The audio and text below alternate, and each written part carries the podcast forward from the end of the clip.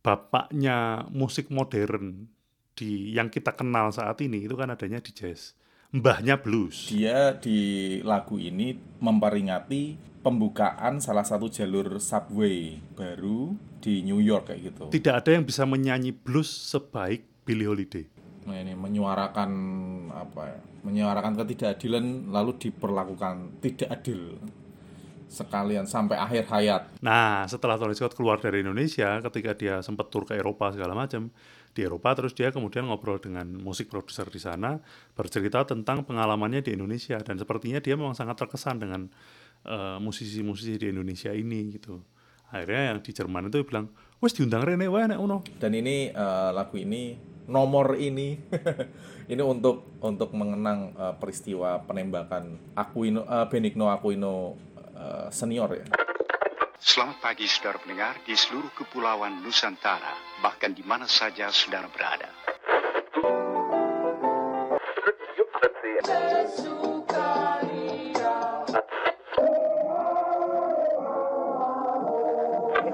Malam main ceki mabuk brandy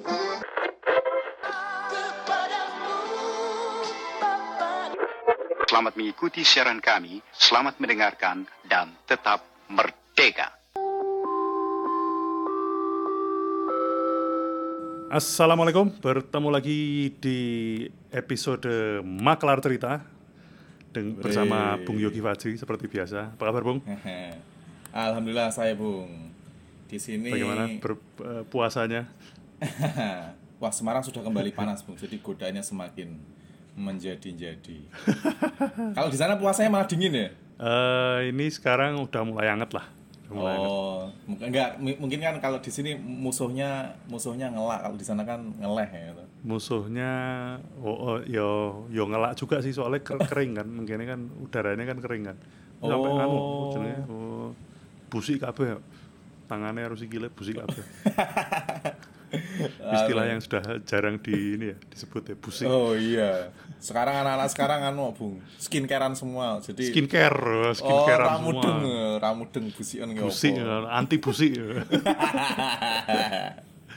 Oke, kita kali ini eh, sedikit lebih awal memang kalau kemarin kita waktu hari Kartini kita telat sehari, tapi kalau kali ini kita lebih awal. Mm-mm. Topik hari ini eh, ini menyambut eh, International Jazz Day yang akan tiba di tanggal 30 April. Ya, just, Dan just, untuk just. episode ini di Makalar Cerita kita akan membahas beberapa lagu-lagu di dalam eh, apa ya dalam dimensi jazz yang punya banyak ceritaan lah di baliknya gitu. Mantap. Nah, apa dari Bung Yogi udah menyiapkan beberapa lagu. Nanti seperti mungkin seperti episode yang waktu itu ya. Nanti kita setel sedikit cuplikan lagunya nanti supaya teman-teman juga apa namanya eh, tahu dan nanti mungkin bisa dengarkan sendiri lewat platform online-nya pilihan teman-teman sendiri lah. Iya, iya, iya. Tapi eh, pertama mungkin saya mau cerita tentang International Jazz Day ini. dulu. Nah, tuh penting tuh. Kenapa kok jazz? Kenapa nggak rock, nggak metal, eh, nggak blues? Nah, tapi International Jazz Day. Nah, Ki, jadi eh, International Jazz Day sendiri sebenarnya belum lama ya. Itu hitungannya hitungannya sebenarnya belum lama dibandingkan dengan eh, usia perkembangan musik jazznya sendiri yang sudah berkembang sejak tahun 1890-an katakanlah. Eh, International Jazz Day ini baru ditetapkan oleh eh, PBB itu di UNESCO. Eh, wah, ini ada hubungannya sama kota lama ini UNESCO, UNESCO. Waduh, sebentar. Kemarin sudah di eh, kita tanya Pak Sabto kalau yang urusan itu. Kemarin Sudah anu masuk katanya klaimnya dari kemarin Pak Menterinya katanya sudah menyatakan sudah masuk masuk apa Oh iya. nanti kita Masuk apa? nanti kita tanya Pak Sabto aja Eh, Jualannya masih berlubang Oke. gitu. balik lagi ke ini International Jazz Day ini ditetapkan oleh UNESCO itu PBB eh, itu di tahun 2011 jadi eh, salah satu alasannya ada ini ini apa ya waktu itu jargonnya kenapa kok diangkat karena to highlight jazz and its diplomatic role of uniting people in all corners of the globe. Jadi untuk eh, me- apa ya untuk menonjolkan lah ya mungkin ya menonjolkan dan memperlihatkan kepada dunia bahwa jazz itu selama ini ternyata punya eh, fungsi-fungsi diplomatis sebenarnya untuk menyatukan orang dari berbagai macam sudut latar belakang di seluruh dunia. Walaupun itu berbeda pandangan politik wala- berbeda ras berbeda etnis berbeda bahasa mungkin. Tapi jazz itu eh, terbukti menjadi alat apa ya menjadi alat pemersatu lah. Yang eh, kemudian jadi apa ya em, kayak eh, jazz itu jadi eh, jadi lebih humanis gitu loh Bung. Jadi kayak menerobos sekat-sekat ini gitu. Dan memang dalam sejarah eh, musiknya sendiri jazz ini dikenal sebagai musik-musik yang mampu atau kultur yang mampu menjadi penyintas di ba- di, ba- di banyak sekali sekat lah. Wah. Contohnya mungkin eh, di Amerika tahun 20-an eh tahun tahun 30-an tahun 40-an lah. Itu eh, dulu kan segregasi rasnya di Amerika masih sangat ini Iya, iya. iya. masih sangat kental kan. Maksudnya eh, musisi kulit hitam sendiri musisi kulit putih sendiri. Terus kemudian akhirnya si siapa namanya eh, eh, King of Swing ki siapa jenenge? Benny Goodman. Benny Goodman akhirnya waktu itu membuat satu orkestra yang isinya itu musiknya campur. Jadi ada yang ada yang kulit putih ada yang kulit eh, berwarna macam-macam gitu. Itu jadi satu.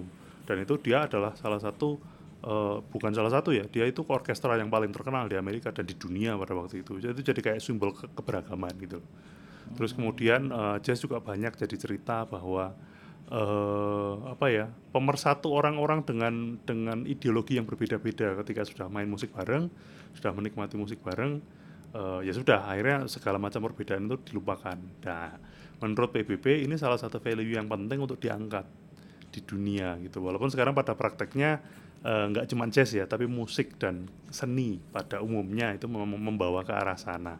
Tapi kalau kita tilik lagi sebenarnya kan eh, apa ya eh, salah satu eh, eh, bapaknya musik modern di yang kita kenal saat ini itu kan adanya di jazz. Mbahnya blues.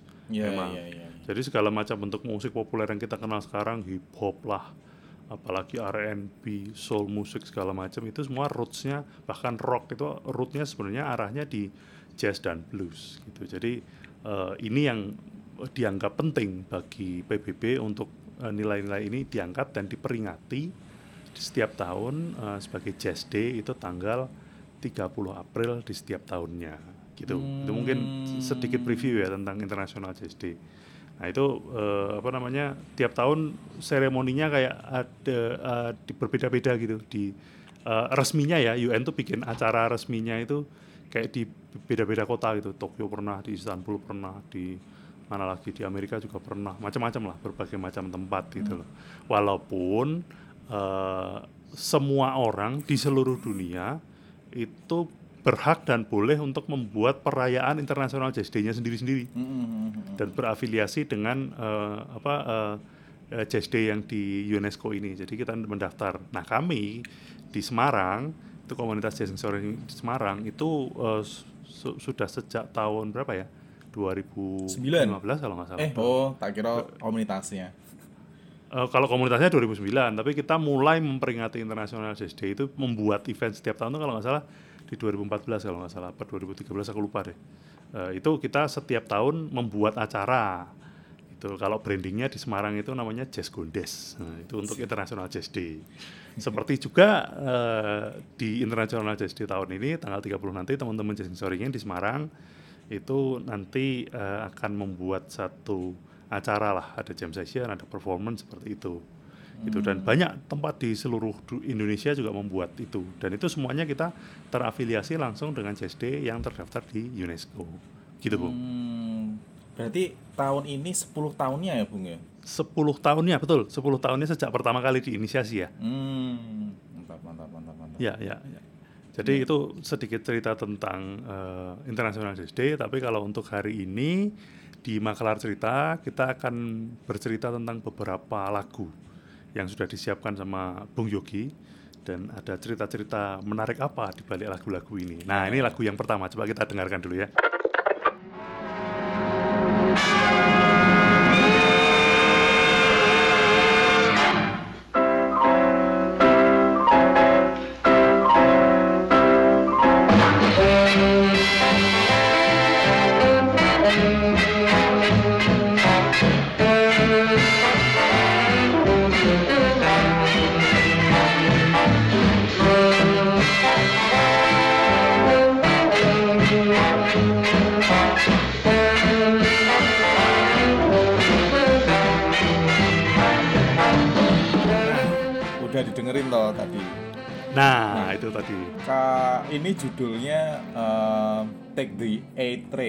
Dari Ya. Duke, Duke Duke Ellington ya Bung ya. Ini bener Duke? Ellington, betul, betul. Nah, ini yang pertama kali. Nah, ini kalau misalnya tadi didengerin kan ada kayak suara kayak peluit kereta api kayak gitu. Ya, ya, ya. Instrumen apa Bung? Kayaknya sek- saksofonnya atau suara apa ya, Bung? ya? Itu kayak kayak menurutku kayak dimirip-miripin kayak suara peluit kereta Ya, api kayak gitu. eh, apa ya? Kayak eh, itu kayaknya tiup sih aku. Kayaknya saxophone deh itu. Mm-mm. Nah itu. Nah ini kalau kita bicara kemarin kita sempat bahas soal beberapa kisah sejarah di balik lagu jazz. Kemarin ada Route 66 yang itu kan menurutku Amerika banget kan dengan kultur mobilnya. Nah di Ya. lagu ini di Take the A Train ini ini justru menampilkan Amerika karena lagu ini di tahun li- rilis di tahun 40 ini justru Amerika yang sangat kulturnya apa ya menampilkan kultur kereta api ya gitu Ya, Dan- kultur dan menurutku- yang beda lagi. Ya, dan menurutku ini di masa-masa di mana aku nggak tahu ya eh, belum menemukan literatur cuman eh, Duke Ellington dia me- ini apa namanya eh, dia di lagu ini memperingati pembukaan salah satu jalur subway baru di New York kayak gitu. Nah, Hmm, jalur A, makanya take the A train itu tadi. Hmm, hmm. Dan apa ya?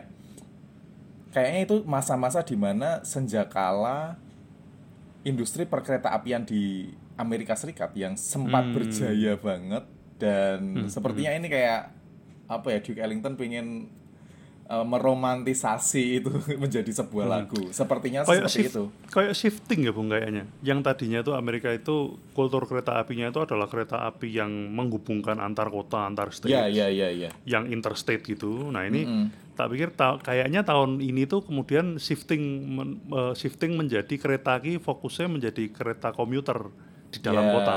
Oh iya, iya, benar, subway segala macam gitu-gitu. Terus kemudian uh, alat transportasi yang kereta ini jadi fokusnya kemudian ke dalam uh, inner city itu. Jadi kayak uh, apa uh, transportasi dalam kota untuk orang-orangnya gitu. Terus kemudian kan jadi di kota-kota lain juga kemudian dibuat ya walaupun di uh, New York ini salah satu yang awal. Tapi yang paling awal tuh di Boston jadi Bung, yang pertama kali, yang lebih tua.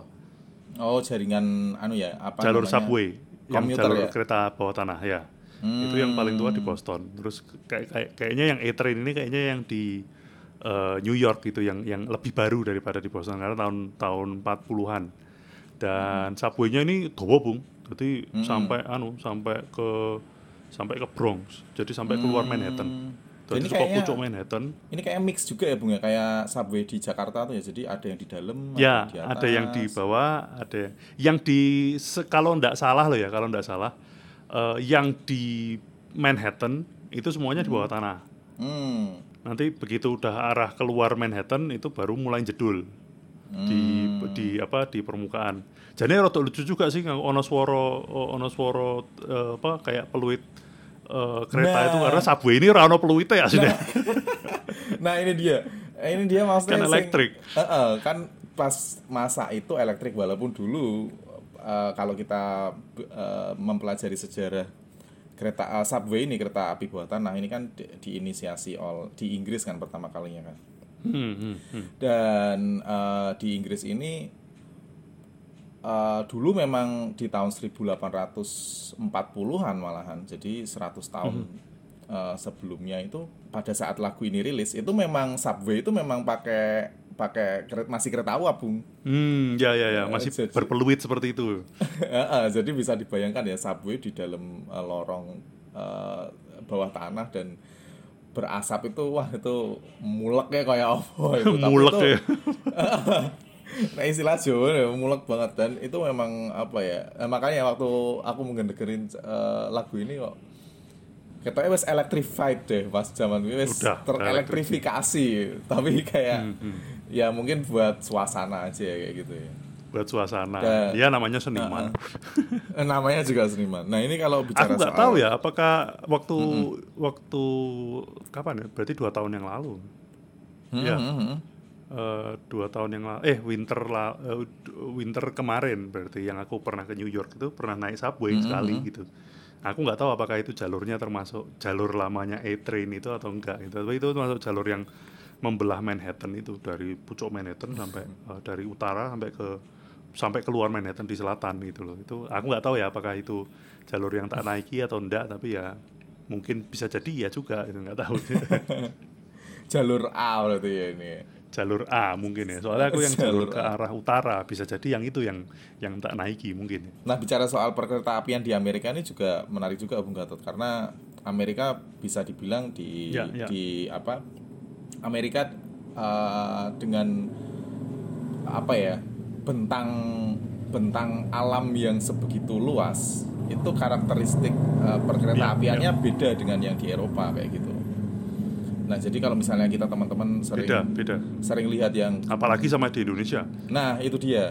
Nah, menariknya, nah ini eh, aku mau bicara soal lokomotifnya dulu nih. Lokomotif kalau di Eropa itu kan cenderung ya kayak kita lihat kalau kereta uap yang eh, di masa itu gitu ya, seperti yang ada di eh, di Indonesia.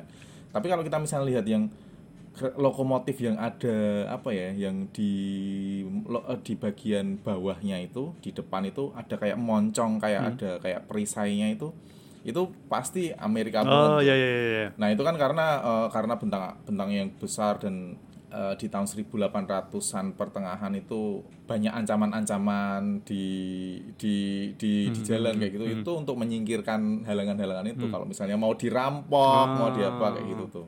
Ada blokade rel itu maksudnya ada ya. blokade iya. Jadi eh, itu jadi karakteristiknya tuh sudah berbeda banget. Dan Hmm. Amerika dulu sempat menjadi sebuah negara yang di mana kereta api itu jaya banget lah Hmm, kayak gitu. nah menariknya soal lokomotif ini itu sempat bung lokomotif model-model Amerika ini Hmm. sempat menjadi eh, pilihan di Indonesia Hmm. karena waktu Perang Dunia Satu Eropa perangnya berkecamuk kayak gitu jadi mau ekspor itu susah jadi sedangkan Belanda kan negara netral ya tapi kan pasti ngefek juga kan di jalur Ya, ya. lautnya kan nggak aman kayak gitu akhirnya mau nggak mau kereta api ini yang menolong adalah industri perkereta apian di Amerika Ah, tahun 1900 oke, oke. jadi lokomotif-lokomotif konon yang di Bandung kayak gitu tuh yang jalur jalur jalur baru di uh, tahun-tahun itu uh, jalur uh, ekspansi jalur ke selatan itu itu pakai lokomotif-lokomotif dari Amerika Hmm.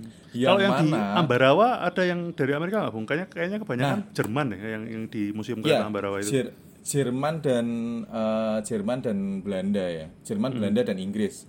Eropa semua. Sayangnya lokomotif-lokomotif keluaran Amerika ini nggak ada yang selamat, Bung. Hmm. Karena eh, ya Amerika dengan bentang alamnya kayak kayak gitu pasti lokomotifnya kan besar-besar. Gede-gede. Hmm. Gede-gede butuh sumber daya yang besar Hmm. sehingga pada saat didatangkan itu dinilai tidak efisien karena Hmm. eh, apa eh, butuh bahan bakar yang Ya. eh, besar dan akhirnya Ya, ya, ya. beroperasi pun tidak lama. Jadi setelah Eropa pulih, lokomotif-lokomotif eh, dari Amerika ini kemudian eh, segera diganti kayak gitu. Hmm. Tapi memang beda sih, Bung. Kereta di sini itu memang beda sih. Iya, Aku iya. ngelihat dan panjang-panjang, apalagi Iya. kereta-kereta kargo ya.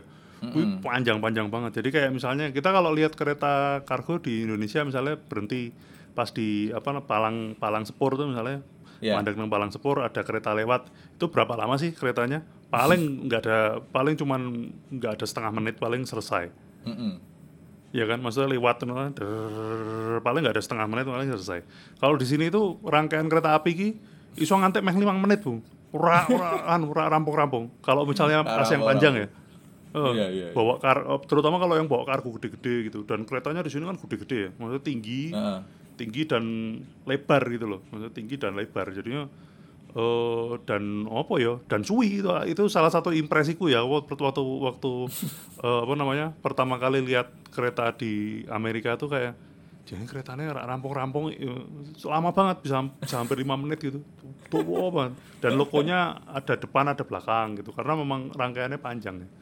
Mungkin tem- apa yang jarak yang ditempuh juga sangat panjang sekali bisa jadi, Bung. Eh dan mestinya ya. cenderung lurus-lurus ya kalau di sini mungkin ya mungkin nggak ada terlalu banyak kontur Iya, benar. naik turun atau berkelok-kelok gitu jadi mungkin memungkinkan untuk eh, apa ya lebar rel yang, yang lebih lebar mungkin gitu kali ya Iya, lebar rel yang standar. Kalau di sini kan kita eh, Hmm.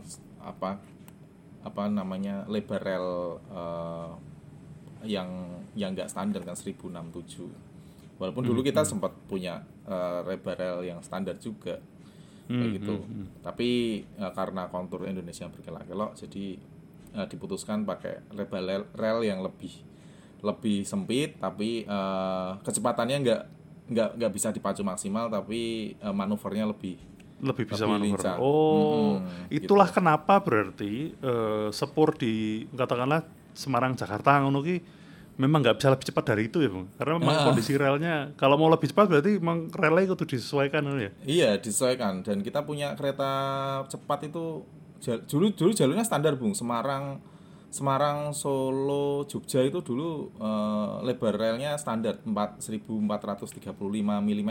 Hmm, hmm. Jadi dulu eh, sempat yang kayak kayak kayak gitu. Itu pembangunan lebih boros karena pasti eh, untuk menghindari berkelok-kelok dan naik turun itu pasti eh, ketinggiannya harus disesuaikan.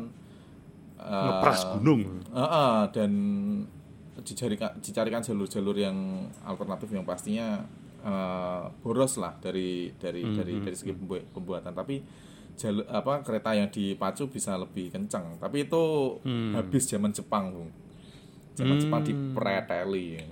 Hmm. diseragamkan Iya, iya, iya, iya. semuanya.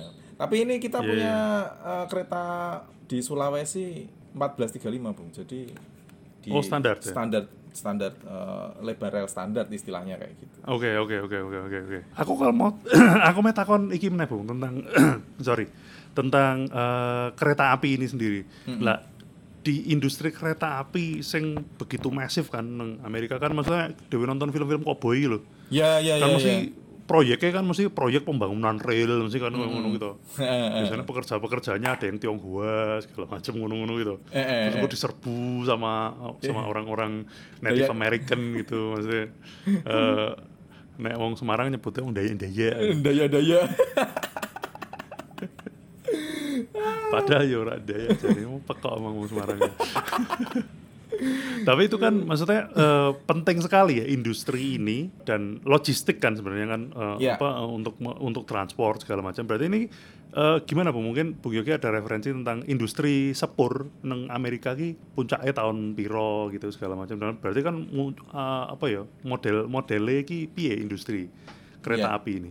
Ya kalau di di Amerika mirip kayak di Hindia Belanda pada saat di masa yang sama ya. Jadi eh, konsesi-konsesi ini yang bangun-bangun yang bangun jalur perke- perkereta apian ini mayoritas adalah perusahaan-perusahaan swasta. Hmm. Dan mencapai puncak-puncaknya ya setelah nyambung antara apa transkontinental jalur transkontinental jadi pantai timur dan pantai barat itu tersambung di tahun Hmm. 1862 kan pada saat itu. Jadi pada saat eh, eh sorry 1887 nih yang nyambung itu kan. Itu nggak nggak nggak lama setelah perang sipil kayak gitu. Dan setelah itu eh, ada ini bung. Istilahnya adalah railroad baron. Oh, jadi orang-orang orang-orang kaya yang ini eh, banyak juga yang akhirnya menyematkan eh, bos-bos perkereta apian ini Ya, eh, ya, ya. eh, eh, di kalangan pekerja ini sebagai eh, mafia juga karena mereka kan Ya, mengontrol men- menjadi sa- satu mereka pasti kan sebagai price maker ya otomatis warga Amerika kan ya oke servisnya bayarnya semuanya orang gelem ya wes kayak gitu itu Gelem ra pertama gelem, iki. Eh, eh, yang kedua adalah eh, pela- apa perlakuan mereka terhadap pekerja-pekerja itu, Bung, yang akhirnya Hmm. membuat mereka banyak mendapat eh, ini loh apa eh, konotasinya konotasinya buruk lah railroad baron Hmm. ini. Eh, suka nggak suka orang-orang inilah yang eh, apa ya menghubungkan banyak Hmm. kota-kota di Amerika dengan jaringan kereta api yang sangat luar biasa sekali dan bentangnya. turut membangun Amerika ya. Iya dan eh, cuman sekarang udah banyak jalur yang tutup ya karena seiring Ya. apa shifting menjadi lebih ke industri otomotif kayak gitu. Nah ini beberapa mobil, truk segala macam. eh, eh, beberapa railroad barons ini eh, nama-namanya adalah Cornelius Vanderbilt, Vanderbilt, kita sering denger ya Heeh. nama ini. Heeh. Tap- eh, tapi ini bukan Van yang dipisah, kayaknya bukan turunan Belanda sih. Ya, Atau sa- mungkin- sambung jadi satu Vanderbilt. Ah. Terus Jay Gould, uh, Mhm. E.H. Hariman, dan satu lagi yang terakhir Leland Stanford. Nah, ini yang Nah, kampusnya ini paling- bojonya Bu ya. Gatot ini. Nah, ini kampus Alma istri saya ini. Alma mater. Jadi kemudian Leland Stanford senior ya, yang kemudian akhirnya eh, apa mem- membuat kampus Stanford di eh, Bay Area San Francisco yang sekarang terkenal banget karena itu pusat riset teknologi di sana banyak sekali. Silicon Valley juga eh, hubungannya ke Stanford University. Dan apa namanya eh, jadi nama lengkapnya Stanford University sebenarnya adalah Leland Stanford Junior University. Jadi eh, itu didedikasikan untuk anaknya yang meninggal di usia sangat muda kalau nggak salah waktu itu. Terus kemudian akhirnya kampus itu diberi nama eh, Leland Stanford Junior University. Nah itu jadi Stanford University lah. Nah eh, itu nama yang menarik kampusnya ya, Bung ya. Betul, betul. Yang menarik dari Stanford ini, Bung, eh, gini, jadi eh, peringkat kampus di Amerika itu kan eh, selalu berubah-ubah ya. Tapi eh, dulu eh, secara secara tradisi peringkat tertinggi kampus di Amerika itu selalu kampus-kampus Ivy League, yang itu semuanya di East Coast, kampus-kampus tertua di Amerika kan, Eh, Columbia, eh, Brown, terus kemudian apalagi eh, eh, MIT. eh, enggak, enggak MIT Oh, enggak, MIT MIT, enggak ya?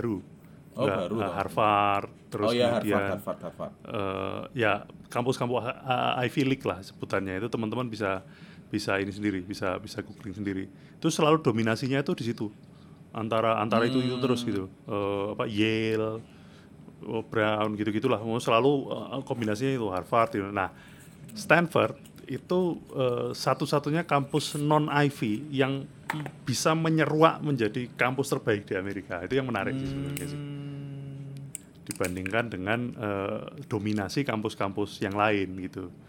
Eh, yang kebanyakan Dan ada letak- di East Coast gitu. Letaknya ini di West Coast ya.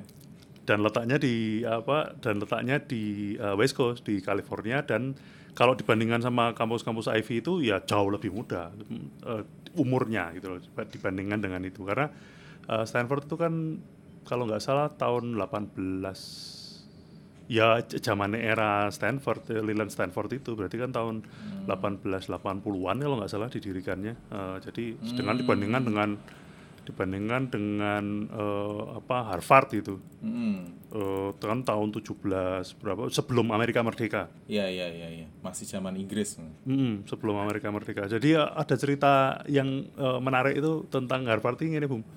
Eh, waktu Harvard itu eh, baru didirikan itu tuh kampus itu tidak mengajarkan ilmu kalkulus Oke. soalnya ilmu kalkulus belum ditemukan Karena ilmu kalkulus sudah ditemukan ya. jadi ya piye meh diajar kayak ngono ilmune Sampai penemuan baru. ya. oke eh, ada lagi bung tentang the A train Mungkin itu sih dan eh, ya ini apa namanya eh, jadi di lagu jazz itu ada dua hal yang menarik eh, soal eh, apa industri transportasi di Amerika ya yaitu Route 66 dan Take the A Train ini. Jadi dua lagu ini sih menarik sih kayak penggambaran ya ya eh, sebuah lagu yang menceritakan tentang eh, apa moda transportasi di Ya, eh, ya, ya, ya. di Amerika. Mana gitu. tahu di Indonesia eh, mungkin ada musisi yang pengen me- mengenang Metro Mini, terus jadi musisi Benar, Metro benar, Mini benar. bisa jadi ya. Metro Mini. Oke, eh, kita geser ke lagu kedua ya. Oke, siap.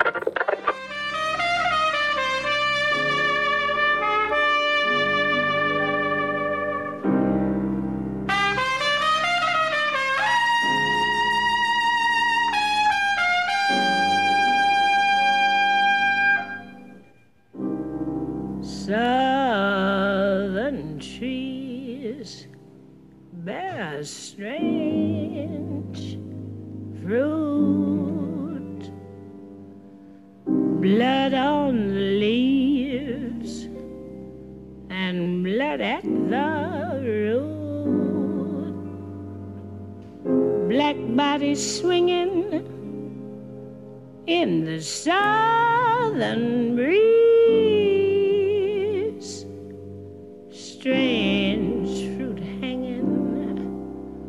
From the poplar trees.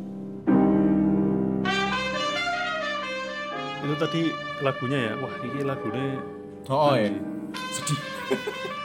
depressing ya maksudnya eh, judulnya Strange Fruit ya teman-teman ini dari dan khas sendiri khas sekali Eh, buat teman-teman yang suka jazz itu pasti langsung tahu lah ini yang nyanyi Billie Holiday Iya iya. Memang anu ya bunga, lagu-lagunya emang gitu-gitu tuh ya bunga. Sampai ono sing konspirasi teori lagune Bilode, lagu sing cocok dinggo bunuh diri lah apa-apa gitu. jadi eh, yo ah, nek nek menurutku kuwi gawean orang lah maksudnya Oh, oke, yang kayak oke, gitu, oke. gitu kalau menurutku tapi luweh nang ini aku ada cerita eh, eh, menarik jadi aku waktu itu diceritain sama Endah Oke. eh, Endah Widya Stuti Mm-hmm. eh, teman saya eh, dari Endah Endresa. Nah ini ini mungkin teman-teman banyak yang nggak tahu ya Mbak En- Mbak Endah itu pemain jazz yang sangat baik sebenarnya sangar. weh. Jadi walaupun eh, musiknya Endah Endresa nggak jazz jazz banget gitu, tapi Endahnya sendiri itu musisi jazz yang luar biasa. Mm. Nah dia cerita pernah eh, ikut masterclass di eh, ke Indra Lesmana dan waktu itu eh, dia cerita eh, bahwa di kan tiap minggu. Nah di untuk minggu berikutnya dia tuh dikasih PR. Kasih PR-nya adalah dengerin lagunya Billie Holiday Hmm. tanpa diberikan alasan apa-apa gitu. Udah pokoknya dengerin Billie Holiday. Itu untuk minggu depan. Oke. Terus eh, ya udah dia dengerin eh, Billie Holiday. Minggu depannya ketika ketemu sama Indra Lesmana, terus ditanyain, "Eh, kamu tahu nggak kenapa kok tak suruh dengerin Billie Holiday? Untuk cari referen apa mungkin untuk apa gitu ya Indah meng- mengungkapkan beberapa tebakannya dia lah gitu. Terus kemudian eh, ini kalau nggak salah ya ceritanya, karena ini menurutku menarik banget ceritanya makanya aku ingat terus ini di- ceritanya Indah. Jadi eh, Indra Lesmana terus bilang karena hari ini tuh temanya blues, saya mau bahas blues Hmm. dan penting untuk mendengarkan Billie Holiday karena menurut Indra Lesmana tidak ada yang bisa menyanyi blues sebaik Billie Holiday Hmm. karena blues itu kan musik kesedihan ya Ya, ya, ya. Karena Billie Holiday ki uripe blues. Jadi wis dalam setiap hembusan nafasnya ki blues banget gitu. Maksudnya eh, ya ora ono wong sing iso nyanyi dengan ekspresi nelongso yang senelongso Billie Holiday ki ora ono. Jadi uripe- penting kalau kita Uripe rekaos. nelongso. Oh, rekaos, rekaos. Sekolah air, tekan mati, rekaos. Waduh. Wah, Dan iki. bahkan untuk lagu-lagu yang sepertinya eh, bergembira pun, ki nuansa nuansa nelongsone ki kental banget loh Billie Holiday. Dan ra ono sing iso nyanyi kayak Billie Holiday. Oke. Nah itu. Jadi aku jadi kemudian jadi ingat sekali cerita ini gitu. Jadi oh ngono toh. Lah ini mungkin kita sekalian bahas nih karena hari ini kita membahas tentang Strange Fruit ini ya. Iya Yuk. iya. Nah ini, ah ini juga sedih banget sih bung background dari eh, si Billie Holiday menyanyikan lagu ini. Ini adalah eh, kalau sekarang akhir-akhir ini kita banyak eh, diliputi berita-berita tentang eh, apa ya kekerasan rasial kayak gitu di Amerika yang eh, banyak protes kayak gitu penembakan terhadap eh, apa penangkapan orang-orang kulit hitam kayak gitu terus kemarin ada apa yang sempat membuat dunia geger juga ya Black Lives Matter kayak gitu. Nah itu BTW itu polisinya akhirnya sudah di tangkap vonis. udah difonis. Sudah divonis, bukan cuma ditangkap, ini sudah divonis akhirnya. Perkembangan terakhir Divonis di bersalah. Hmm. Terus anu apa kayaknya Pak di penjara di penjara yang apa ya yang khusus gitu ya Pak sel dengan Nah, pengawasan aku ekstra kurang apa- aku kurang mengikuti sih terus terang karena beritanya Hmm. rotok maraknya depresi jadi aku kurang moco dan nonton TV. Pokoknya ngerti wes wes dihukum wes alhamdulillah wes. Alhamdulillah. Iya dan uh, Strange Fruit ini adalah ini sebenarnya penggambaran uh, ini kan uh, buah yang aneh ini sebenarnya uh, apa ya penggambaran dari uh, wet kui kan uh, buah itu kan menggantung. Nah ini Nah, gemandul. gemandul. Nah ini yang gemandul itu eh, bentuknya tak biasa ini kan dilihat di liriknya kan tentang sebuah kultur mocone PG Lynch L Y N C H. Eh eh, apa ya lincing ki apa ya? Eh hukuman mati di, sih. Di masa lah, lo, lo yang Oh, ah, ah, di masa atau di persekusi lah mungkin dipersekusi, dipersekusi oleh kerumunan kayak gitu. Nah itu sebuah hal yang sangat umum terjadi di masa lalu dan kebanyakan itu eh, korban-korbannya eh, orang-orang kulit hitam. Ya, yang biasanya tanpa anu ya, tanpa Peradilan, peradilan. Jadi ya, ekstra ya di masa yudisial, istilahnya. ekstra Ah, killing. ekstra yudisial istilahnya mungkin. Jadi Hmm. ditu tertuduh terus kemudian Nah. dihukum secara massa dan biasanya hukum hukumannya biasanya dalam bentuk Nah, ora digebuki bar digebuki terus gantung Nah, biasanya. itu dia. Makanya buah yang aneh ini ya itu. Wah, tiba wong. kan lagunya medeni Nah. banget. ya. lagunya medeni banget dan Billie Holiday menyanyinya ya wah, wah maksudnya menyayat hati dan nelongsok banget.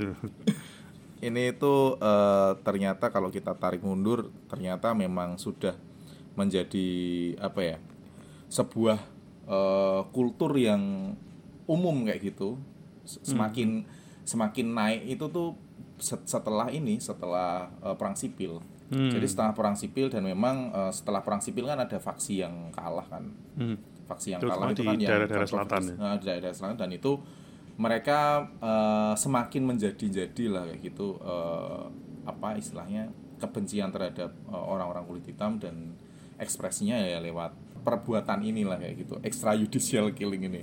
Dan ngeri banget sih ini ada ada sebuah eh, catatan oleh eh, sebuah institut eh, hak asasi manusia di Amerika yang mencatat dari 1882 hingga 1968 itu ada eh, total 3.446 orang kulit hitam yang eh, tewas menjadi korban menjadi korban karena eh, persekusi ini gitu. Hmm, Dan eh, hal ini semakin apa ya di masa eh, lagu ini kan rilis di tahun eh, 60-an ya Bung ya. oh enggak Bung. tahun 39 Oh, malah tahun 39. Hmm. Oh iya iya, iya tahun 39. Nah, eh, di masa-masa itu kan juga eh, nah itu bahkan lebih lebih mundur ya. Jadi kan eh, kalau kita kenal apa ya semakin orang semakin berani bersuara tentang eh, persamaan hak as- hak hak asasi manusia untuk orang kulit hitam itu kan tahun 60 waktu itu kita kenal. Kayak eh, tokoh-tokoh eh, dari yang eh, pasifis macam Martin Luther sampai yang radikal kayak Malcolm itu kan tahun Malcolm 60-an. X, ya. Nah, ini tahun 39 Brother jadi Malcolm. Brother Malcolm. Kalau mau denger cerita tentang Brother Malcolm tuh dengerin Sinema Nguko tempo hari ada film tentang Malcolm X yang saya bahas sama Nara. Oh, Oke, itu itu podcast Bung Gatot yang lain ya. Yang satunya yang satunya nah itu nah ini apa eh, nah apalagi di tahun tahun-tahun itu di mana masih segregasi rasial masih sangat kental sekali jadi eh, ya inilah eh, kalau mau mungkin habis ini mungkin bisa baca soal lynch itu emang ngeri banget sih dan ngeri sih. dan waktu baca itu sembari dengerin lagunya Billie Holiday yang Strange Fruit ini wah tambah-tambah tambah menyayat hati dan yo dan waktu itu sebenarnya reaksi terhadap lagu ini macam-macam ya. hmm. Ter- reaksi publik ya reaksi publik terhadap lagu ini memang macam-macam sih jadi ada yang eh, menghormati dalam artian eh ya iki bentuk ekspresi yang harus dihormati gitu loh Eh, ya, ya. jadi waktu manggung itu jadi kayak Billie Holiday itu dulu eh, kalau mang- la- la- waktu mulai menyanyikan lagu ini eh, itu selalu request bahwa lagu ini dibawakan terakhir Oke. dan request iki nganu Bung. Jadi nek wis wayahe meh nyanyi lagu iki, Eh, eh. lampunya dipateni kabeh. Waduh. Jadi termasuk sampai baru lampunya dipateni kabeh kecuali spotlight siji nang deknen pas deknen nyanyi iki. Hmm. Jadi biar fokus gitu loh. Jadi koyo koyo jadi kesane iki koyo mistis dan kesane koyo koyo berdoa bersama lah cara-carane koyo ngono gitu. Iya, iya, iya, Jadi iya, lampunya dipateni kabeh deknen nyanyi iki. you know. Lah itu Oh. jadi dia selalu request kayak gitu dan nggak ada encore. Jadi setelah nyanyi kui, wis rampung Bali. Wis ngono. Nah itu reaksi orang memang beda-beda. Ada yang duduk dan terus kemudian menunggu itu, terus ono sing sampai nangis, sampai sampai apa ono sing sampai tepuk tangan ra rampung-rampung gitu. Tapi banyak orang juga yang reaksinya begitu mulai nyanyi iki, wah serasa seneng aku lagu iki. Ada yang walk out gitu, pulang, pergi gitu, segala macam ngono ya ono juga. Nah, beda-beda lah ya. Tak pikir eh, alasannya ya kalau yang ya karena waktu itu kan eh, ekspresi rasis kan sih koyone sih awam loh. Dadi wong ki Cek biasa, cek dimaklumi. sih cek dimaklumi ya. Heeh. Walaupun saiki ya jane ekspresi rasis ya masih banyak sih, cuman kan wis ora dimaklumi loh. Kalau zaman segitu tuh kaya ngono iki cek apa ya, masih ada lah kayak gitu. Nah, itu dulu ceritanya kalau Billy Holiday manggung tuh kayak gitu, Bung. Hmm, oke oke oke. Tapi ngomong-ngomong soal eh, ini apa eh, di masa ini kalau istilahnya ya lynch lynch lynching ini gimana bung kalau di Amerika sekarang udah udah udah nggak- udah nggak ada lah ya kasus-kasus Yo ora ono lah jian. Oh, oh, kalau di tempat kita kan masih bung oh, maling kecekel bakar ya kalau ya kalau sekarang bentuknya ya bentuknya orang lincing ya, bentuknya ya kayak George Floyd kuwi, persekusi Oh. dari dari aparat kuwi mau bentuknya ya kayak gitu itu. Kayak sebenarnya itu kan bentuk lain lah kalau tak lihat ya. Ya ya ya Eh, seperti itu dan yang oh ya satu lagi mungkin ya yang aku ingat tentang cerita ini tuh sebenarnya eh ini apa cerita tentang bagaimana lagu ini itu secara tragis itu mengakhiri karirnya Billie Holiday. oh Jadi gara-gara lagu Oke. iki dan itu kan dianggap sebagai suara yang kencang karena waktu itu Billie Holiday eh, penyanyi yang penyanyi perempuan jazz yang paling sukses waktu itu semua orang pergi ke konsernya semua orang pengen nonton dia dan apa namanya ada pejabat law enforcement federal Mm-mm. yang eh, terkenal rasis dan nggak suka gitu loh. Piye carane ya iki ben wong ben wong iki mandek karena nggak bisa kan eh, dibungkam untuk nggak boleh nyanyi lagu itu kan nggak boleh. Iya, iya, iya. Jadi tekanan-tekanannya itu akeh, Bung. Tekanan-tekanannya itu ke karena dia tadinya kan di Columbia Records gitu. Columbia Hmm. Records itu ditekan. Columbia Records itu by the way eh, ininya apa namanya perusahaan yang didirikan oleh eh, Ahmet Ertegun kalau nggak salah orang imigran Turki Hmm. eh, yang kemudian jadi record label paling penting di Amerika itu Holiday itu nggak boleh ditekan jadi Columbia Records itu ditekan untuk ngerilis iki Hmm. akhirnya Columbia rawani Columbia rawani terus Billie Holiday yo yo terserah tau aku pokoknya aku pokoknya pengen- pengen ngerilis iki gitu. Eh, akhirnya pindah ke label independen pada waktu itu. Akhirnya direkam di independen dan akhirnya dirilis lah tahun 39 dinyanyikan di mana-mana. Kan nggak piye ya pemerintah federal kan kebebasan berpendapat.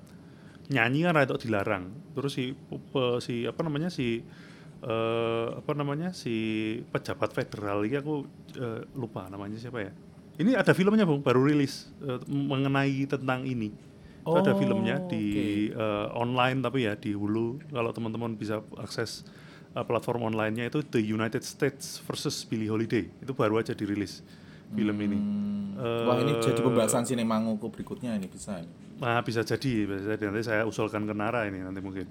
Eh, jadi ada itu kembali lagi ke pejabat pemerintah ini tadi yang Harry Anslinger. Hmm. Ini dari eh, Federal Bureau of Narcotic Commissioner. Ini Harry Hmm. Anslinger ini eh, ter- memang terkenal rasis sih dan nggak suka.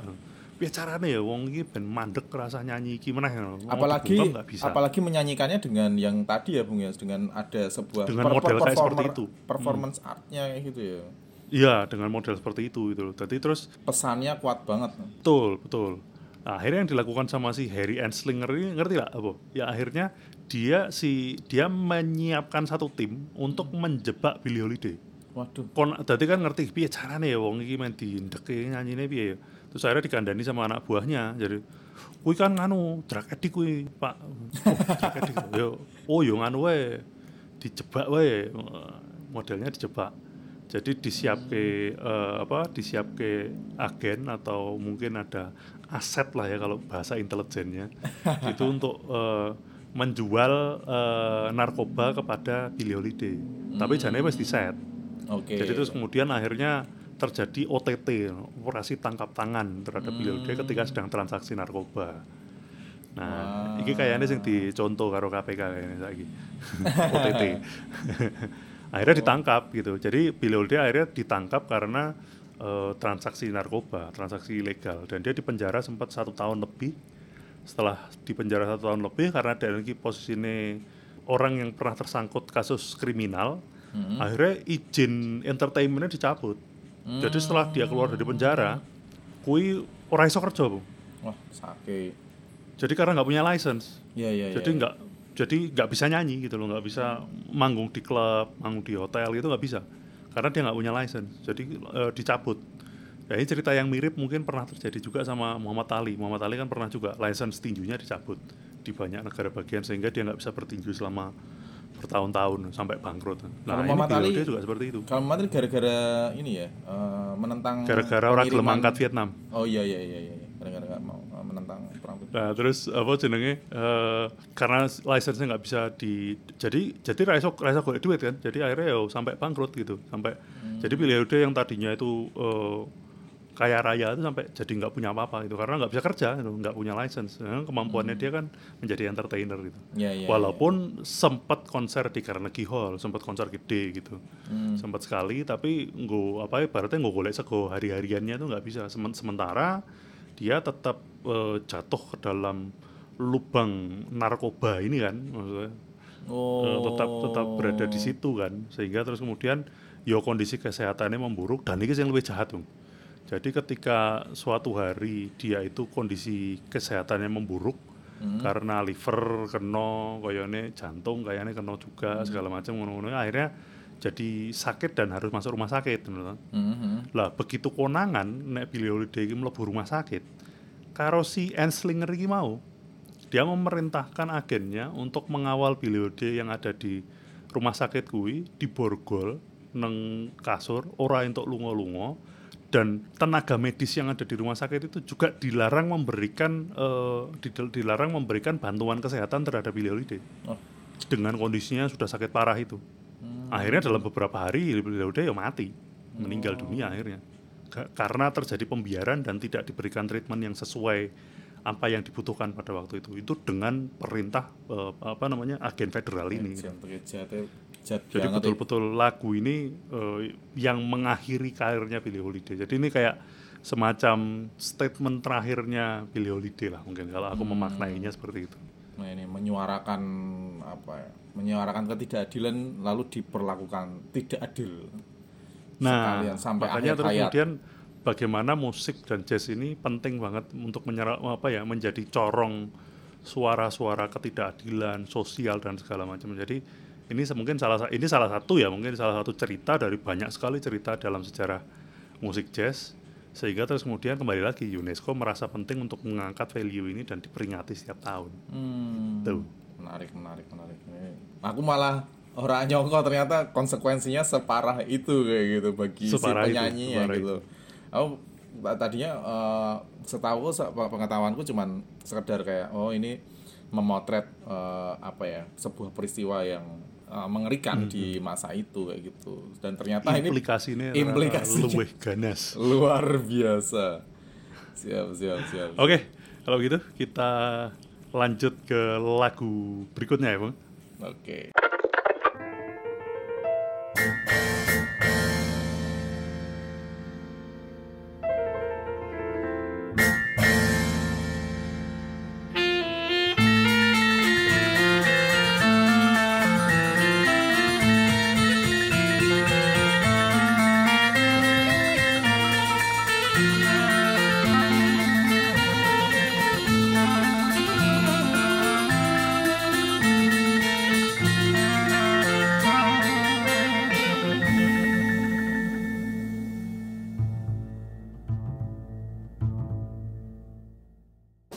itu tadi eh, satu lagu yang eh, apa ya dari Rancak. judulnya Janger Oh. Bali, Rancaan.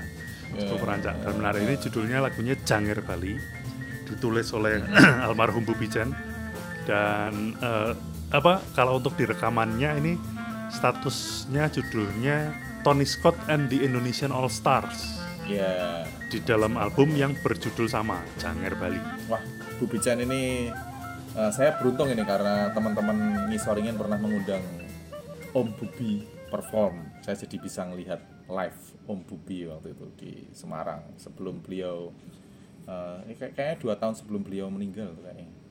Kalau nggak Iya, salah iya. loh. Karena beliau itu di akhir hayatnya itu kan eh, sakitnya diabetes kalau nggak salah dan itu dokternya di Semarang. Hmm.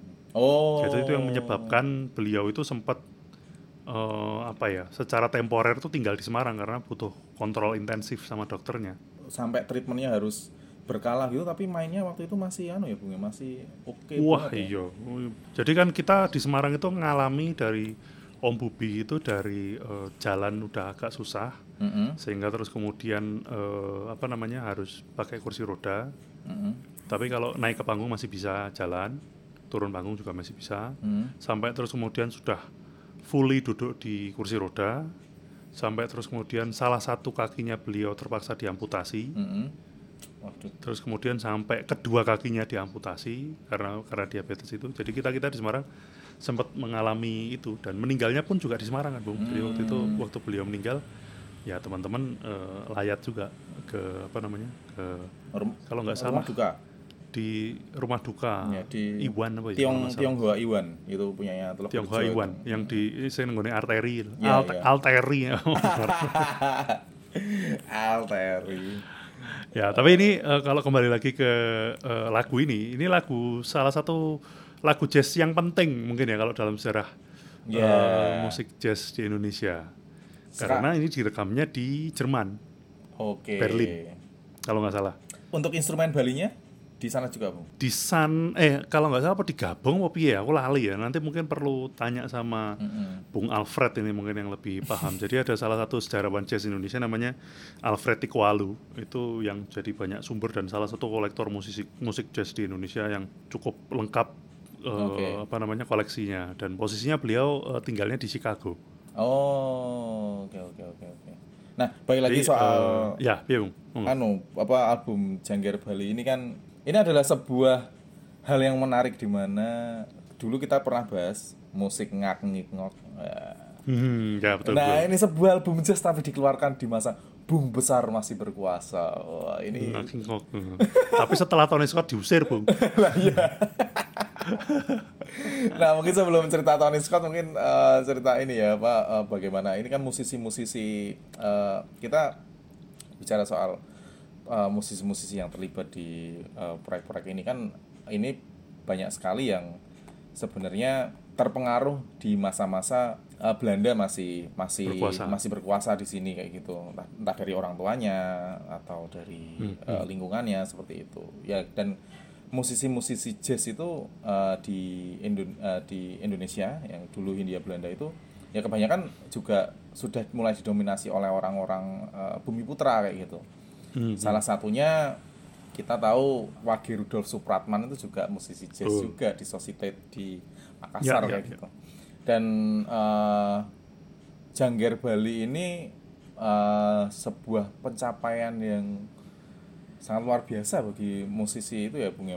Menurutku ya Bung ya karena setelah itu kan eh kalau sekarang kita kenalnya kayak Bujana kayak gitu yang selalu menggabungkan dengan Hmm. Ada unsur-unsur tradisinya. tradisinya. Nah ini mungkin eh mungkin koreksi ya Bung kalau salah ya. Kayak ini awal mula deh dari jazz itu terus Ya, ya, betul, digabungkan dengan dengan Ya. eh, eh, apa musik eh, tradisional eh, Ya, Nusantara ya, ya. kayak gitu.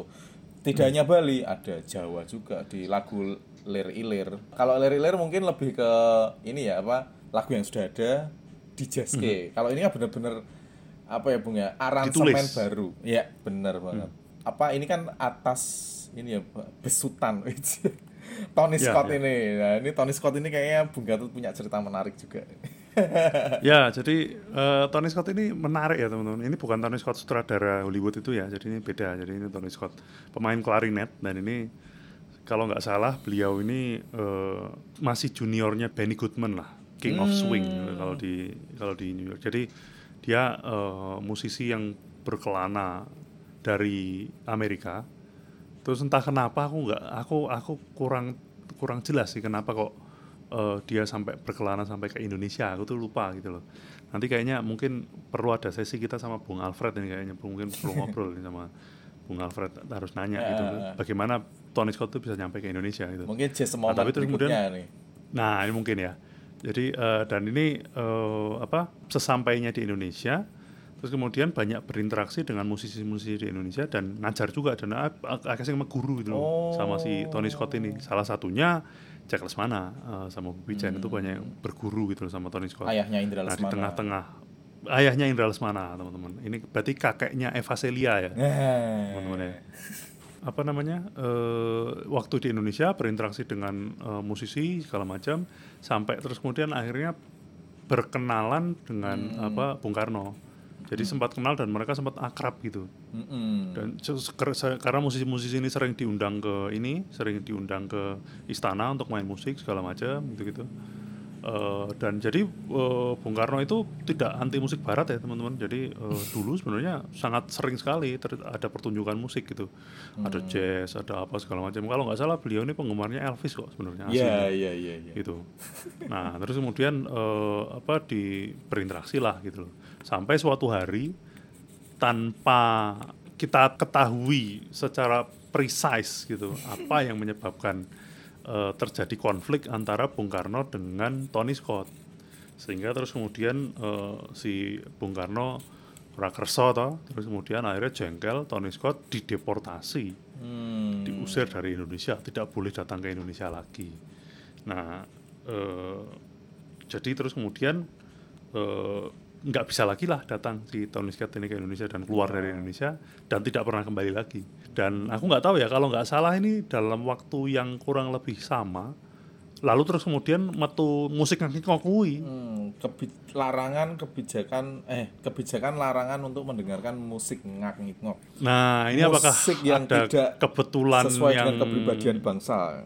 Nah, jadi tidak sesuai dengan kepribadian bangsa. Nah, ini apakah berhubungan dengan Tony Scott atau tidak? Ya, aku nggak tahu ya. Mungkin apakah ini hanya salah satu faktor saja atau tidak? Ini bukan faktor sama sekali ya. Kita, aku terus terang tidak tahu. Tapi kok timelinenya kok berdekatan antara si musik yang King Kong ini dengan terusirnya eh, Tony Scott dari Indonesia. Nah, setelah Tony Scott keluar dari Indonesia, ketika dia sempat tur ke Eropa segala macam, di Eropa terus dia kemudian ngobrol dengan musik produser di sana, bercerita tentang pengalamannya di Indonesia dan sepertinya dia memang sangat terkesan dengan eh, musisi-musisi di Indonesia ini gitu. Akhirnya yang di Jerman itu bilang, "Wes diundang rene wae nek ngono." Wong rekaman nang kene karo engko sisan tur nang kene, sisan berangkat gitu. Nah, alhamdulillah waktu itu pas ada Berlin Jazz Festival kalau nggak salah tahun 59 apa ya. Nah, akhirnya diundang lah Indonesian All Star ini untuk berangkat ke Jerman, rekaman dan konser di sana. Oke. Gitu ceritanya. Dan Indonesian All Star kan nek dipik nek didelok-delok jane kan yo eh diverse apa macam-macam gitu kan. Ya, Orang-orangnya ya. kan eh, ber- beragam gitu. Ada yang Tionghoa, Ya. ada yang Indo gitu. Ya. Ada yang ada yang pribumi inlander gitu Hmm. ada. Jadi sebenarnya cukup cukup eh, mewakili diversity itu tadi gitu, untuk si eh, Indonesian All Star dan Janger Bali ini. Hmm. Eh, album Janger Bali inilah. Tapi tak tanggapan ada rekor soal eh, tanggapan musisi barat nggak Bung soal saat mungkin mendengarkan ini kok lagu jazz tapi ono unsur ini. Oh iya, iya, Oh iya, iya? sangat sih, sangat Oh, sangat itu. ya? Jadi waktu di Berlin Jazz Festival itu kan sebenarnya banyak sekali musisi-musisi kondang yang hadir kan di sana. Mm-mm. Ada, eh, aku lupa lah, ada beberapa, aku lupa. Tapi ini ya, eh, ya apa ya sumber yang tidak bisa dikonfirmasi lah. Jadi katanya banyak banget musisi legend-legend itu yang datang ke Berlin Jazz Festival untuk main dan nonton waktu Indonesia All Star itu main. Hmm. Karena iki kok notasinya kayak gini ya, unik sekali gitu loh Mm-mm. perpaduan antara timur dan barat yang belum pernah mereka lihat sebelumnya mungkin sebelum jadi kayak misalnya apa eh, nganggo kecapi segala Ya, macam kayak gitu kayak ya, gitu loh ya. kayak musik-musik zaman kalau kalau eh, di era segitu kan nyebutnya kan ini musik-musik oriental ini menarik sekali ya digabungin sama musik apa eh, sama jazz gitu. Dan ini kan jauh sebelum tren per- penggabungan musik barat dan timur seperti era-eranya new age gitu kan ini jauh sebelum itu gitu. Beatles wae urung rekaman saya nganggo sitar India ngono urung ono rekaman. Rekaman itu belum ada. Jadi jadi justru Indonesia Star sudah melakukan itu dulu sebelumnya. Sebelum orang-orang Inggris atau orang-orang Amerika orang-orang Barat itu melakukan eh, apa ya penggabungan musik oriental dan musik Barat ini tadi gitu Kayaknya lebih anu ya. Pionir ya Bung bisa dibilang. betul dan sempat masuk majalah Downbeat Bung Hmm. si Indonesian All Star di penampilannya di Berlin Jazz Festival ini sempat, sempat masuk majalah Downbeat dan jadi sorotan kan otomatis karena Downbeat ini kan baratnya kayak Rolling Stone-nya dunia jazz lah Oke. Nah, itu posisinya pulang terus disuruh bikin album sama Bung Besar gitu. Nah, itu lain cerita lagi. Itu Ya, lain mungkin cerita lagi. Kalau misalnya teman-teman eh, pengen tahu cerita lengkapnya, silakan dengarkan episode kita yang eh, musik ngok Eh, ada episode di beberapa bulan yang lalu lah. Benar, silakan benar, teman-teman cari sendiri. Oke, itu tadi Janggar eh, Bali. Bali ya. Dan oke, ini lagu terakhir yang mau kita bahas. eh, Sumangga kita dengarkan.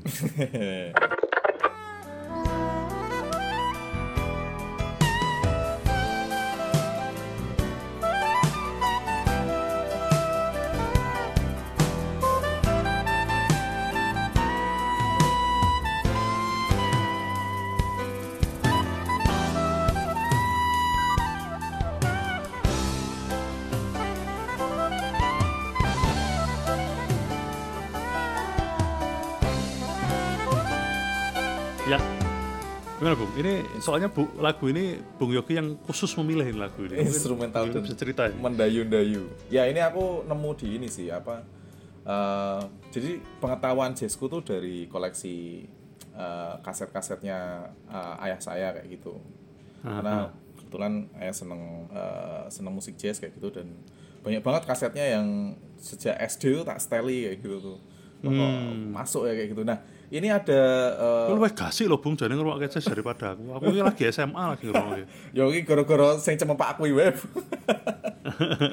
nah, ini ada yang apa ya kaset yang selalu tak putar, selalu tak putar dan di masa eh, saya kenal eh, YouTube di masa SMA kayak gitu mulai nyari-nyari ini teman-teman, nyari-nyari kayak gitu dan lagu ini tuh salah satu yang album yang nggak ketemu kayak gitu di upload kayak gitu Hmm. Dan dari eh, dan ternyata ngulik ngulik ngulik ngulik ngulik eh, ternyata menarik cerita di baliknya gitu jadi eh, lagu ini Judulnya ini lagu ini Judulnya- dan dibawakan oleh Hymn for Aquino oh, himne him- himne untuk Aquino. Aquino. ini eh, oleh David Benoit Ya, ini pemain piano. pemain piano ya bung ya dan Yang ini loh, yang rekam pianonya Snoopy loh, teman. Oh, lagunya Snoopy kan. Oh, lagu Gawe kan Snoopy. David Benoit. oh no, no. Lebih Kalau ngerti aku, lebih ngerti aku malah. Oh, Iya. Snoopy. Dan eh, ini dirilis tahun 1800, eh, 1986 dan ini eh, lagu ini nomor ini ini untuk untuk mengenang eh, peristiwa penembakan Aquino eh, Benigno Aquino eh, senior ya. Eh, di tahun 1983. Ya kita tahu pada saat itu Ninoy Aquino ya. Ninoy, ya, eh, nickname-nya ya Ninoy yang pada Bukan itu- Nonoy ya, kalau Nonoy teman kita. teman kita. Eh, stand up comedy kemarin habis bikin konten itu bung. Iya, Eh, di bareng- Kota Lama ya. Bareng Pak Sabto. Kita tunggu rilisnya itu. Saya ikut juga itu. oh iya Situne ikut perform ya. Situne penampil juga ternyata. Tunggu tunggu aja nanti tanggal 2 oke tanggal 2 pas Di- ulang tahun di Semarang YouTube. Pas ulang tahun Semarang kemarin. dong. Ya dan eh, Benigno Aquino ini kan eh, tokoh perlawanan di masa kediktatoran Ferdinand Marcos kayak gitu. Ya, ya. Dengan kritik-kritiknya beliau adalah anggota Senat Senat Filipina dan pada saat diberlakukan eh, apa martial law tahun eh, 70-an kalau nggak salah 70-an pertengahan oleh Ferdinand Marcos itu akhirnya memaksa eh, dia ini ditahan karena suaranya yang kritis terhadap Ferdinand Marcos. Ini Ferdinand Marcos ini mirip-mirip kayak ini yo, apa? Kayak eh, Mandela. bapak kami bapak kami sebuah Ferdinand Marcos Oh, aku. oh Ferdinand Marcos. Oh. Ah, iya kan timelinenya Ya. sama atau itu.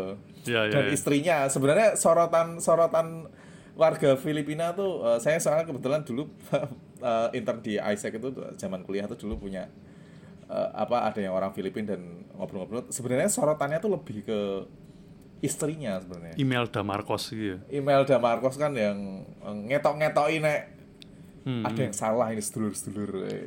Banyak yang ngomong kayak Koleksi- gitu lah kan Koleksi sepatunya segala macam. Iya gitu. kayak gitu, glamor, nah kayak gitu. Nah itu kritik-kritik tentang eh, jalannya eh, roda pemerintahan eh, Ferdinand Marcos ini salah satu yang getol menyuarakan nih eh, Benigno Aquino ini yang akhirnya Saya, saya eh, Benigno Aquino ini sopone Corazon Aquino. Corazon Aquino suaminya, Suaminya ya. Heeh. yang kemudian jadi apa People's Power yang kemudian kan. ya yang kemudian jadi presiden eh, apa eh, Filipina ya kemudian Corazon Ya. Aquino. Nah, ini kan sebenarnya setelah apa eh, dia ditahan menjadi tawanan akhirnya eh, tahanan politik ya, tapol. Mhm. Terus diizinkan untuk eh, beru- eh, karena sakit diizinkan berobat ke Amerika, tapi kayak diasingkan kayak gitu. Ya ya. tiga ya, ya. tahun, tiga tahun di Amerika kembali dan sudah diwanti-wanti bahkan eh, saat transit di Taiwan tuh sudah ditawari oleh eh, simpatisannya kayak gitu tuh untuk pakai jaket anti peluru kayak gitu karena Hmm. karena eh, faksi-faksi militer di Filipina tuh sangat berbahaya pada saat itu kan Ya, ya, ya. ma- Karena Ferdinand ketika dia kembali ke Filipina itu ditakutkan akan membangkitkan nah bener gerakan bener. massa lagi gitu ya. Bener dan eh, kejadian bung ternyata. Jadi begitu turun dari pesawat langsung eh, apa eh, chaos dan beliaunya tertembak di situ. Hmm. Dan eh, ada setelah itu eh, ini sangat menyorot perhatian internasional sih pada saat itu, Ya, utamanya Amerika Serikat ya yang sekutu dekat Filipina ya dan Ya, ya, ya, eh, ya, ya, ya. dan sangat mengutuk keras eh, apa karena sudah ini. Mm-mm, karena sudah eh, udah banyak eh, hipotesa yang mengarah ke faksi militer pendukung Marcos kayak gitu dan akhirnya nah kayak yang tadi sudah disinggung hal ini yang setahun kemudian me, me- nggak nggak lama akhirnya memicu people's power itu tadi Hmm. Oke. dan oke, bandara oke. tempat tempat tertembaknya itu kan sekarang jadi namanya diabadikan menjadi namanya Ya, Ninoy. Aquino International Airport ya. nah udah pernah transit situ apa Belum, belum. Eh, oh belum belum. Kalau saya belum. Oh, belum ya. Nah itu, itu sedikit dah tahun 8 apa eh, tertembak 83 eh sorry la- eh, 83 People's Power tahun 87 kalau nggak salah. Mhm. Iya. Bukan setahun, maaf maaf teman koreksi. Ya, ya, ya. Tapi albumnya albumnya eh, si apa David apa, Benoit ini David Benoit ini tahun 86. Jadi masa-masa sebelum tidak jauh dari tidak jauh ya. dari dari peristiwa People's Power ini. jadi Hmm, menarik ini oke, jadi oke, sebuah nomor jazz yang diabadikan untuk sebuah eh, peristiwa eh, yang sedang hangat dibicarakan di masa Ya, ya, itu. ya, ya. Jadi isu isu internasional. Isu internasional dan memang menjadi simbol perlawanan terhadap eh, rezim otoriter memang eh, Hmm, Aquino ini di di di eh, di masa-masa itu karena berita tentang penembakannya itu menjadi sebuah buah bibir internasional Ya, memang. ya, ya, ya, ya. Jadi wajar kalau David Benoit ini eh, di albumnya yang terbaru di masa itu ya turut juga eh, memotret itu men- Ya, ya. dalam sebuah lagunya. Ya, dan ini menarik ya eh, kalau tak tarik lagi gitu, maksudnya jazz dan gerakan sosial lah, kayaknya memang tidak Oke. tidak bisa dilepaskan gitu memang. Jadi itu terjadi Bu, memang di mana-mana dan ini aku jadi ingat juga bahwa sebenarnya jazz itu sempat juga jadi anggap sebagai ancaman politik di beberapa negara gitu. Di banyak negara di sepanjang sejarah kita itu banyak yang dianggap ini raw ini menjadi simpul kerawanan ya, istilahnya di Indonesia. Jadi sempat dilarang gitu. Contohnya mungkin kayak di Jerman di era Nazi eh, jazz itu nggak boleh bung. Ya. nggak ya, boleh ya. diperdengarkan. Nggak boleh diperdengarkan nggak boleh dimainkan segala macam dan eh, ya banyak lah poster-poster rasis yang menggambarkan jazz itu musik yang tidak layak untuk didengarkan misalnya memenuhi Hmm. Eh, terus apa ya eh ya orang-orang yang rasis yang di, di, di Amerika juga kan banyak yang mengasosiasikan kalau musisi jazz itu terlalu banyak narkoba jadi mereka sekarang akhirnya mengembangkan musik-musik setan di iso tekan kono ya. Eh, itu bisa tekan kono. Maksudnya ya ya jenenge nek wong konservatif kan yo apa wacana kan yo Lek gawe Dibawanya wacana kan modelnya kaya kaya doktrin ngono lho. Dadine waton Hmm. jenenge. Wa- Tapi yo kalau dipikir dengan logika sekarang kok iso ngono to. Tapi ya Iya. kenyataannya terjadi gitu. Walaupun tidak menampik bahwa banyak eh, musisi jazz yang memang hobi narkoba ya. narkopi ya. Aku tadi kelingan sing film iki lho, Bung. Ciko Apa? Irita gitu loh. Ciko Irita. Ciko Irita yang apa eh, itu kan itu kalau misalnya teman-teman senang jazz, film yang pa- layak untuk ditonton karena di- Ya, ya, apa, patut untuk ditonton nih kok layak toh. Karena apa ya? Penggambaran musisi-musisi zaman golden age of apa ya? Of eh, jazz. musisi-musisi Kuba. Terus ono sing mati gara-gara ciming. Ditipu ciming. Cano Pozo. Eh, Cano Pozo. Jadi banyak. Kalau balik lagi tadi misalnya ke Jerman itu, di Jerman itu dilarang karena eh, ya musik itu kita harus kembali ke musik kita, musik barok misalnya gitu, sempat Hmm. dilarang. Terus kemudian di Soviet pernah dilarang juga. Soviet jelas Terus karena di- ini anu ya Bung ya Amerika banget sih ya kalau betul, betul. Dianggap ini musiknya musuh. Di Jepang juga sempat dilarang. Waktu Hmm. zaman zamannya perang sebelum perang dunia kedua itu dilarang. Ini musiknya musuh segala macam kayak ngono. Termasuk banyak lah di negara-negara di Eropa Timur Kuba Kuba. Kuba di Kuba juga dilarang segala macam. Karena eh, apa ya karena musik ini dianggap sebagai ancaman politik ibaratnya. karena kemampuan dia untuk eh, ketika apa ya ketika ada pemerintahan otoriter yang pengen mengkotak-kotakkan warganya nah, ketika kemudian ada unsur-unsur yang bisa merekatkan warganya mereka terus kemudian jadi insecure jadi merasa terancam. Nah Nah, itu dia yang- kuncinya ya bung ya? Betul, walaupun sebenarnya secara apa ya, secara publik pun eh, punya cara-cara perlawanan sendiri gitu, yang yang apa, yang eh, berbeda-beda di antara negara gitu. Di apa ya, kalau aku lupa di mana ya, kalau nggak salah di di Irlandia apa di Inggris kalau nggak salah aku lupa, apa di Irlandia kalau nggak salah apa di mana ya, pokoknya di Britania kalau nggak salah. Itu sempat ada apa eh, jadi radio itu dilarang Bu. jadi sempat ada radio itu yang memutarkan lagu-lagu. Jazz itu sempat dilarang. Jadi radio-radio kira untuk nyarke itu. Akhirnya yang yang lucu terus kemudian nih jadi wong wong ada sekumpulan anak-anak muda yang naik kapal. Mhm. dia naik kapal pergi ke perairan perbatasan untuk mendapatkan siaran radio dari negara lain. Ben iso ngrungokke lagu-lagu gitu. Wah. Nah, terus kemudian eh, dari kapal itu lagunya di broadcast ulang ke daratan supaya teman-teman mereka yang ada di daratan iso mendengarkan lagu-lagu itu. Jadi itu kemudian kui eh, radio tidak resmi lah ibaratnya waktu itu radio radio ya waktu itu kemudian julukannya jadi pirate radio. Jadi kan sekarang kan seperti bajak laut kan, nang tengah laut Iya iya. Nyolong siaran ke luar negeri dipancarkan ke dalam negeri ya. Jadi jadi pirate radio. Jadi eh, radio bajakan. Jangan-jangan mungkin istilah bajakan itu dari sini ya. istilah pirate tuh, pirating Piracy. jangan-jangan piracy itu jangan-jangan dari sini juga. Terus ada cerita yang menarik juga Bung tentang reaksi publik itu untuk melawan pembatasan ini juga adalah di Soviet. Nah, itu menarik. Menariknya karena zaman segitu kan eh, piringan hitam piringan hitam jazz itu kan nggak boleh beredar kan Iya iya. tidak boleh beredar terus kemudian eh, orang-orang di sana tapi kan tetap pengen mendengarkan dan pengen mendistribusikan rekaman-rekaman iki gitu.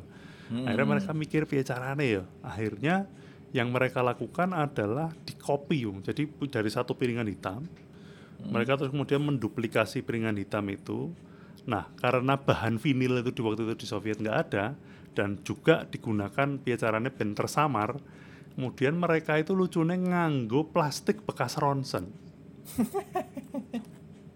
Oh Jadi ada- jangan gambar balungnya. Eh, jadi lo gambar balungnya lho. tapi lagunya Duke Ellington misalnya kalau gambar paru-paru terus gambar paru-paru lagunya Miles Davis ngono-ngono gitu. Jadi eh, jadi menarik lah maksudnya eh, jadi respon masyarakat itu caranya berbeda-beda dan itu sekarang jadi bahan barang yang sangat collectibles. Jadi eh, piringan hitam piringan hitam sing ono gambar sikil, ono sing gambar ke- tengkorak kepala, ono ono barang gambar paru-paru, gambar lambung segala macam ngono-ngono iki. Kudune rilisane eh, Tompi itu kalau nggak salah dulu pernah bikin eh, m- apa grup jazz tuh The Doctor apa ya pokoknya sini dokter, Doctor and Professors. pokoknya sini Hmm. setahu cuma dokter-dokter sih jadi Iya. eh, Tompi kan ya profesinya memang dokter kan harusnya rilisannya bentuknya anu ya Kudune kaya ngono kuwi ya sing eh, kaya eh Soviet kudune Soviet kalau ngono iki kuwi ya. Eh, eh, cocok berarti nih Wah masuk. Ya itu tadi beberapa cerita beberapa lagu dan beberapa cerita-cerita eh, sejarah latar belakang sejarah di balik lagu itu ya Nah, bener. Jadi patut lah ya UNESCO tuh bikin Hmm. Patut. International Jazz Day karena jazz itu memang yo nek aku sing ngomong subjektif sih nah aku pasti "Wah, patut tuh Loh, nek aku berarti ya ora subjektif nek aku. aku kan musisi. ya itu tadi eh, untuk mungkin menemani teman-teman untuk International Jazz Day jadi mungkin nanti kalau pas International Jazz Day eh, ini berarti eh, kalau kita rilisnya hari Kamis ini berarti besok. Nah ini besok. Ya, besok. kalau pas uh, International Jazz Day bisa didengarkan episode kita ini banyak kisah-kisah yang menarik dan uh, untuk memahami bagaimana pentingnya kultur musik ini Iya. dan cerita-cerita yang menarik di balik lagu-lagu dan kita nanti akan bikin lagi mungkin ya insya Allah Ya, episode-episode ya, ya. yang bercerita tentang uh, kisah-kisah di balik lagu tentu saja dalam perspektif maklar cerita Mm-mm. Eh, dan semoga ini bisa menambah apa ya wawasan dan pengetahuan kita semua itu. Iya. Ada lagi pun terakhir mungkin yang perlu disampaikan sebelum kita close episode ini. Nggak ada sih, udah cukup kayaknya. Yang yang Cukup ya? yang pasti sih eh, itu tadi kalau misalnya penasaran, kalau misalnya nggak ada di platform yang biasanya dicari di platform yang lainnya. Kayak. Cari gitu. platform yang lain. Oh, ngerti ya, sudah pinter-pinter lah. Golek gini-gini, canggih. benar benar benar benar Oke, kalau begitu terima kasih Bung Yogi. Ya, Bung, Eh, sama-sama. Sampai ketemu di episode Makalar Cerita berikutnya. Maaf episode ini agak panjang ya karena ceritanya menarik dan lagunya agak banyak yang kita bahas. Oke. Sip. Sampai ketemu. Wassalamualaikum warahmatullahi wabarakatuh. Waalaikumsalam. Hingga di sinilah tugas kami menyelenggarakan acara-acara hari ini. Semoga berkenan di hati Anda. Selamat malam saudara dan merdeka.